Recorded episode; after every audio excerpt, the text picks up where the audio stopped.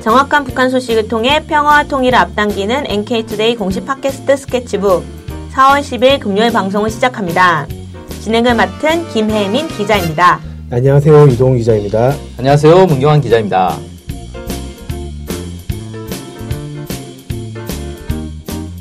네.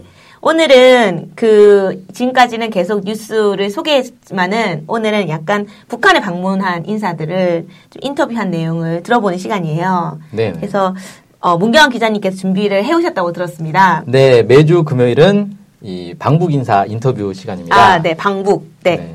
어, 지난해 9월 25일부터 10월 6일까지 북한을 방문하고 돌아온 최재형 목사님의 인터뷰 내용입니다. 네. 이 최재형 목사님은 저희 NK투데이에도 방북기를 연재를 하고 있습니다. 아, 네.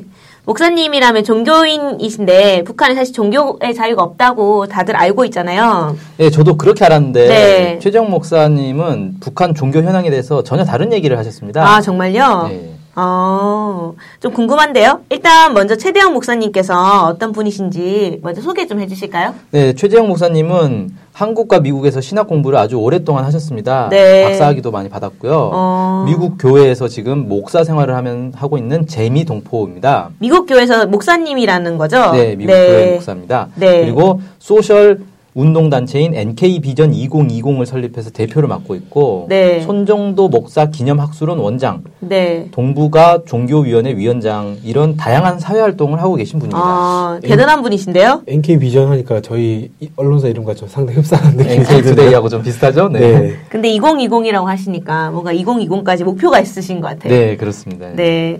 어쨌든 그러면은 이분께서 뭔가 다양한 활동을 하고 계신 거 보니까 북한에 방문하는 것도 많이 하셨을 것 같아요. 예, 근데 네. 의외로 비교적 최근에야 방북을 하셨더라고요. 음. 2010년 오이사 조치가 취해진 후에야 네. 네. 차례 방북을 하였다 이렇게 말씀하셨습니다. 음, 아, 오이사 조치가 취하기 전에 는 오히려 안 가셨고 아, 네. 특이하죠. 네. 보통은 오이사 조치 전에 많이 가다가 오이사 조치 때문에 못 가는 상황인데 네, 네. 아무래도 이제 해외 동포다 보니까 그런 것과 무관하게 아. 갈 수 있는 것 같습니다. 네. 음. 그런데 이제 목사님 신분으로 어쨌든 방북을 하는 건데 기본은 좀 종교 교류 이런 게 목적이지 않았을까요? 네, 이번에 방문한 네. 것도 종교 교류를 목적으로 간 건데 네, 네. 그것뿐만 아니라 역사, 사회 뭐 이런 다양한 분야의 목적을 가지고 방문했다고 합니다. 네. 아. 예, 예를 들어서 종교적인 부분에서는 칠골교회, 봉수교회, 은율읍교회, 가정교회 등을 방문하는 목적을 가지고 갔었고요. 네. 역사적인 부분에서는 개천절 행사 참관, 네. 각종 박물관, 유적지 탐방, 특별무역 방문 이런 목적으로 가셨고 네. 사회적인 부분에서는 북한 노인 생활상, 농업 현황 확인, 대학, 아파트, 영화 촬영소, 만수대 창작사 방문 이런 다양한 목적을 가지고 방문했다고 합니다. 네. 근데 생각해보니까 아까 9월 25일부터 10월 6일까지 네. 방북하셨다고 하셨잖아요. 예, 그러면 그, 뭐랄까, 한 10일? 2주도 안 되는 예. 기간인 것 같거든요? 그렇죠. 근데 그, 그 기간 동안만 이렇게 다 둘러보셨다는 건가요? 예, 예, 그랬습니다. 아우, 엄청 대단하신데요? 그렇지 이게 보통은 한 달 네. 다녀도 할 수 없는 지금 방문 일정인데 이걸 다 했어요. 아, 네. 그래서 지금 저희 NK투데이의 방북기를 매주 연재를 하고 있는데 네네네. 벌써 이제 20회가 넘었거든요. 네네. 근데 아직도 초반입니다. 네. 예, 연재 언제 끝나시냐고 물어봤더니 네. 자기도 언제 끝날지 모르겠다는 거예요. 아, 연- 뭐 기억력이 엄청 좋으신 분이신 것 같아요. 어. 네, 아주 대단하죠. 20편 20편대도 아직도 초반이다라고 하셨다고요? 예. 예. 아, 그리고 이게 읽어보시면 아시겠지만 네. 한 회 한 회가 양이 엄청나게 많아요. 예. 네네네. 이 연재가 완료되면 이거 묶어가지고 대하소설 정도 나오지 않겠나. 한 열 권짜리? 네. 어, 그럼 한 지금 20편대 초반이면 한 60회는 이상 나올 수 있다. 뭐 이런 그렇죠. 거죠. 네. 그 분량이 60회면 책 두께만 책이 나와도 책 두께만 해도 네. 엄청나게 두꺼울 것 백과사전 같은데. 하나 나올 것 같습니다. 예. 네, 일단은 먼저 좀 방북했던 내용이 궁금하니까 네. 종교 부분에서 어떤 일들이 있었는지 어떤 걸 뭐 알게 되셨는지 일단은 좀 저희가 제가 궁금한 거는 북한의 종교가 좀 어떻게 어떻게 있고 사실 있을 것 같기도 하면서 또 없을 것 같기도 하거든요. 예. 네. 일단 공식적으로는 북한의 개신교, 천주교, 러시아 정교회, 불교, 천도교 이렇게 다섯 개 종교가 있습니다. 네, 네. 근데 북한 종교는 다른 네. 나라들처럼 이렇게 보편화되고 대중화되지는 못했고요. 네. 종교 분리가 아니다 이렇게 볼 수가 있다고 합니다. 음. 그러니까 쉽게 말하면 국가 기관에 종교가 소속돼 있는 상태라는 네, 겁니다. 네, 네. 그리고 이 북한의 종교는 북한만의 고유한 특색이 있는데 네. 이 기독교 예를 들자면 북한식 기독교라고 이렇게 표현하셨어요. 네. 근데 생각해 보면 원래 기독교라는 게 나라마다 조금 음. 차이가 있거든요. 네. 제각각 각자의 국가 이념과 전통, 국민 정서 이런 게 융합이 돼서 자기들만의 이제 고유한 기독교 문화를 가지고 있죠. 네, 뭐 네. 예를 들면 영국에는 영국식 기독교, 중국에는 중국식 기독교, 음. 미국에는 미국식 기독교, 한국에는 또 한국식 기독교가 존재하듯이 네, 네, 네. 북한에도 북한식 기독교가 존재한다 이렇게 설명하셨습니다. 아. 네. 그러니까 나라마다 좀 기독교 특색들이 다 있다 뭐 이런 얘기 네, 를 하시는 거죠. 그쵸. 아 그럼 일단은 그래도 교회는 있을 것 같거든요. 예, 북한에도 교회가 있습니다. 아 네, 근데 한국처럼 동네마다 교회가 있지는 않고요. 네, 그렇게 많지는 않습니다. 네, 네, 봉수교회, 칠골교회, 장충성당, 정백교회 이런 데가 좀 유명하고요. 네, 네, 그다음에 사적지 교회라고 해서 포평교회, 은유럽 교회가 있고 네, 다용도 교회로 북한 아 평양 제1교회, 네, 그다음에 직장 교회로 개성 신원교회, 금강산 교회, 신포교회, 금호성당 이렇게 있고 대학 교회로 평양 과기대 채플실이 있고 네. 또 이 밖에도 현재 건설 중인 교회들도 있다고 합니다. 아 사적지 교회라고 하면은 뭐 역사적인 그런 예, 의미가- 유적지인 거죠. 아. 왜냐하면 교회가 한국에 이 전래된 게 사실 조선 시대부터 네. 선교사들이 들어오지 않았습니까? 네. 특히 이제 북한의 평양 같은 경우는 평양이 개신교가 가장 번창했던 곳이에요. 네, 그래서 거기에 이제 사적지 교회들이 많이 있는 것 같습니다. 음, 네. 생각보다 좀 많은 것 같아요. 제가 세- 생각했던 거에 비해서는. 그쵸. 네, 네, 네. 그런데 이제 사실 보통 북한에 있는 교회는 다 전시용 뭐 이렇게 얘기하잖아요. 네, 네. 보통 이제 전시용이다, 네. 뭐 쇼하는 거다 이렇게 얘기를 네, 하는데 맞아요. 이 최재형 목사님 직접 가서 보니까 네. 물론 이제 잠깐 가보고 쉽게 판단할 수는 없겠지만 아무래도 이제 전문가의 눈으로 직접 보고 하는 얘기니까 네, 네. 뭐 최재형 목사님 말이 더 신뢰가 가는데 네. 전시용은 아니다 이렇게 음. 얘기를 하셨고요. 물론 이제 북한의 종교인이 적은 건 사실이거든요. 네네. 그러니까 일반 주민들은 이미 분단 70년 동안 사회주의와 주체 사상에 익숙해졌고 네. 생활과 인생 관에 영향을 받고 있는 실정이라고 합니다. 네. 그래서 기독교를 포함해서 종교라는 것 자체가 일반 주민들이나 관료들에게는 미신처럼 여겨지고 있고 음. 불필요한 것이다 이렇게 여겨지고 있다고 말씀하셨습니다. 네. 근데 이제 사실 종교인이 적다고 하더라도 이제 북한에 이제 교회가 몇 개 없으면 주말마다 찾아가기 좀 어려울 것 같거든요. 그렇죠. 뭐 네. 자기 동네 도시, 이 교회가 없으면 또 다른 동네까지 찾아가야 네. 되고 그리고 매우 뭐 불편하죠. 모여 살 수도 없고. 네. 왜 이제 북한에는 독특한 북한식 교회 문화가 발전했는데 가정교회라는 게 있다고 합니다. 음. 각 시도에 500여 개의 가정교회 예배 초소가 산재해 있다고 합니다. 아. 가정교회요? 좀 처음 들어보는 것 같아요.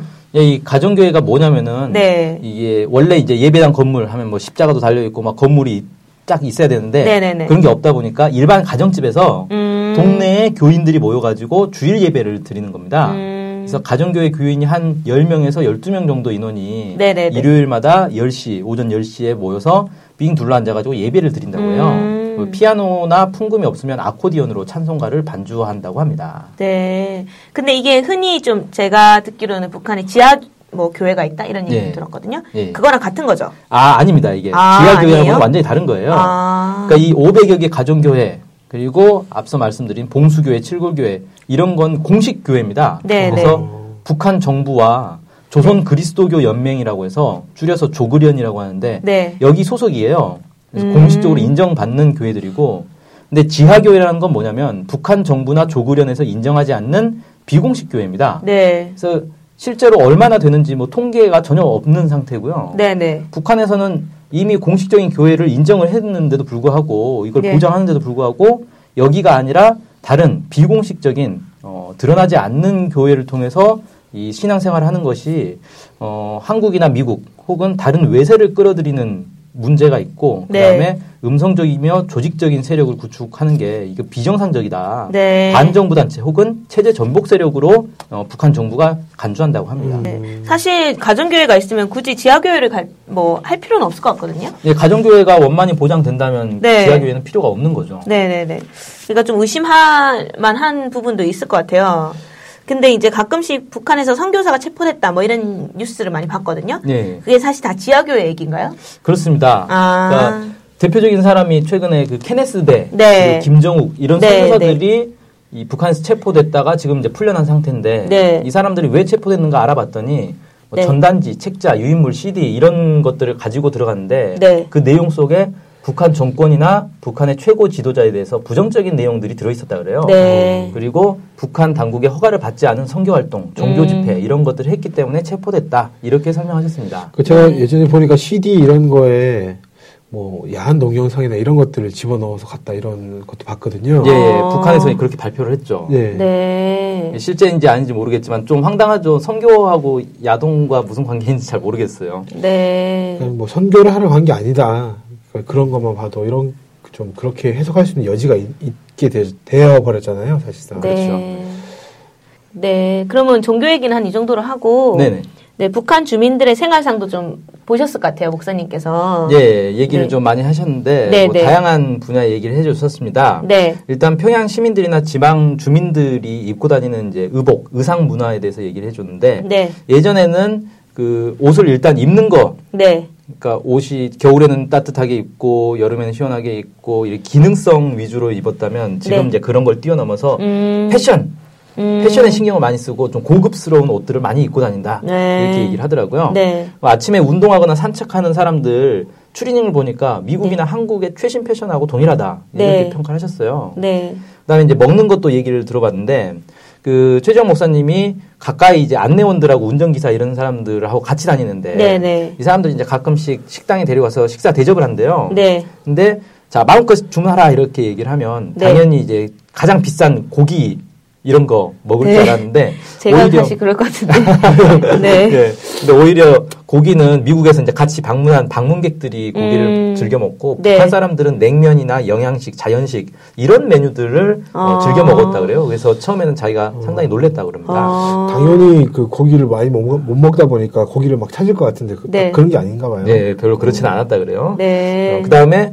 또 나오는 음식들도 정갈하고 맛있고 품이 있는 메뉴 이런 게 많았다 그래요. 네. 뭐. 그리고 지방 도시나 지역에도 음식이 매우 좋은 편이고 음. 가정집 뭐 평양 시내 가정집들 이런 데서도 네. 한국과 미국의 평범한 가정집 주방에서 볼 수 있는 음식, 음식 재료들과 식탁들을 볼 수 있었다고 그럽니다. 네. 그럼 혹시 북한의 일반 주민들이 사는 집도 직접 가봤을까요? 예, 가본 거죠. 음. 그래서 평양 시내 아파트와 가정집에 가봤는데 네네. 좀 약간 고급스러운 침대, 소파, 식탁 이런 가구들도 있고 살림살이, 가전제품들이 눈에 띄게 늘어났다 그러고요. 뭐. 네. 특히 평면 TV가 눈에 띄게 늘어났다 그럽니다. 네. 그리고 과거에는 이제 TV 채널이 많지 않았는데 지금 네개로 늘어났고 음. 신문도 뭐 노동신문밖에 우린 모르잖아요. 네. 네. 근데 각 지방별로 기관별로 다양하게 신문들이 출판되고 있다 그럽니다. 오. 네. 뭐. 도서관과 서점도 많이 늘어났다 이렇게 얘기를 음, 했습니다. 어. 네.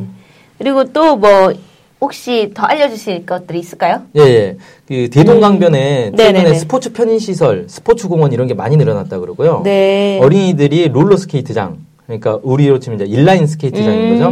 네, 그다음에 놀이터 이런 것들이 많이 어, 눈에 띄게 증가했다. 네. 어, 이렇게. 그, 이거 며칠 전에 말씀드렸던 북한 체육 그 시설과 좀 관계돼서 예. 직접 눈을 보신 거네요. 그렇죠. 음, 그렇네요. 네.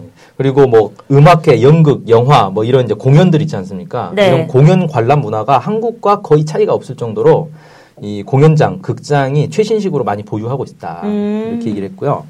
그 북한 사람들도 휴대폰을 쓰지 않습니까? 네네. 근데 일반 휴대폰 외에도 아리랑 스마트폰이라고 해서 스마트폰을 소지한 주민들이 부쩍 늘었다 그래요. 음. 이 스마트폰이 스마트폰의 핵심은 인터넷 아닙니까? 네네네. 우리가 스마트폰 볼 때 가장 많이 쓰는 게 이제 소셜 미디어 이런 것들 많이 보는데 네네. 어, 북한의 스마트폰은 해외 사이트, 인터넷 이렇게 연결이 되진 않아요. 네. 그런데 북한 영토 내에서만 네. 중앙 정부에서 제공되는 자료를 가지고 이 주민들끼리 사이버 활동을 할 수 있는 인터, 인트라넷이 있어가지고 네. 여기서 뭐 노동신문도 PDF 파일로 음. 어, 받아가지고 보기도 하고 각종 사전이나 정보 자료도 검색해서 볼 수 있고 이렇게 할 수 있다고 합니다. 네. 거기도 PDF가 있나 보죠?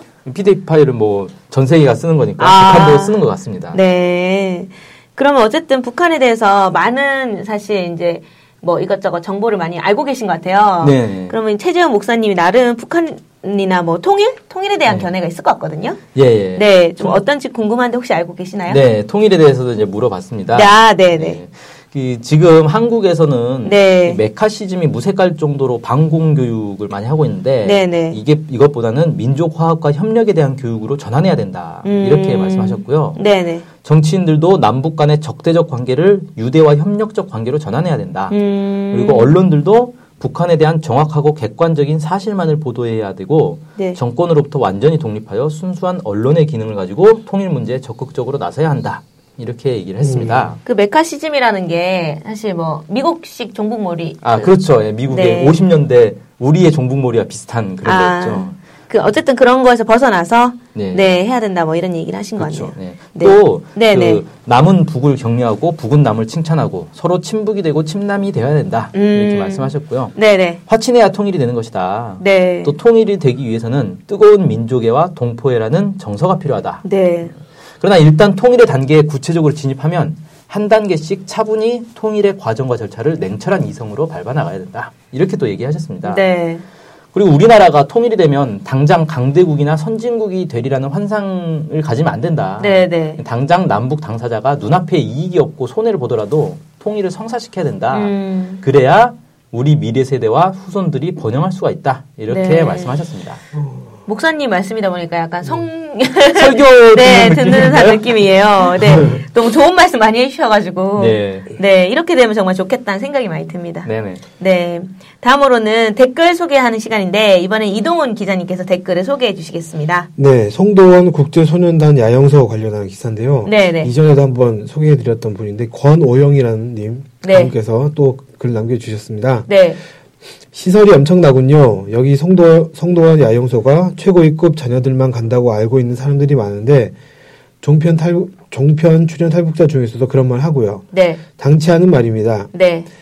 단지 수용 인원이 한정되어 있기에 학교별로 인원이 할당되어 내려오고 해당 학교는 나름대로의 기준에 따라 입소 인원을 선발합니다. 음, 성적 순위로 보내는 경우가 많고 우리식으로 학생의 간부, 반장, 부반장 위주로 보내는 학교도 있답니다. 네.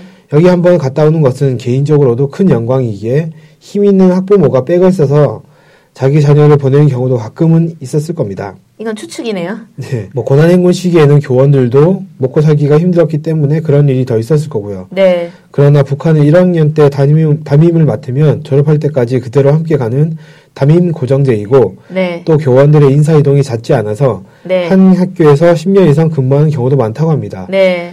그래서 만약 담임이 원칙에 어긋나는 선발을 했을 경우 아이들 사이에서 음. 언젠가는 소문이 나게 되고 네. 지역 사회에도 소문이 날 수밖에 없습니다. 음, 그렇게 되면 교원으로서의 권위를 더 이상 유지하기가 힘들어질 겁니다. 네. 결론적으로 힘 있는 학부모 자녀를 편법적으로 우선 선발하는 일은 극소수에 불과하다고 봐야 할 겁니다. 이렇게 남겨주셨습니다. 네. 아주 논리적인데요. 그러니까, 이제 뭐, 어, 그러니까 기본적인 사실, 네. 뭐, 그 최대입고 자녀만 가지 않는다. 그 다음에 수용 인원이 한정돼 있어서 학교별 인원이 할당된다. 이런 사실을 바탕으로 해서 이런 경우 이럴 것이다. 저럴 네. 경우 저럴 것이다. 이렇게 다 추론을 하신 것 같아요. 추론을 하셔가지고 네. 결론적으로는 어, 힘 있는 사람이 학부모 힘 있는 학부모가 자녀를 편- 편법적으로 우선 선발하는 일은 예전에 있었을 수 있다. 극소수로 있을 수 있다. 하지만 대체적으로는 좀 안 그럴 것 같다. 음. 이렇게 결론 지어 주셨네요. 네. 네, 좋은 댓글 아주 감사합니다. 네. 이상으로 스케치북 4월 10일 방송을 마치겠습니다. 네. 주말 잘 보내시고 저희는 다음 주에 다시 뵙겠습니다. 안녕히 계세요. 안녕히 계세요. 네.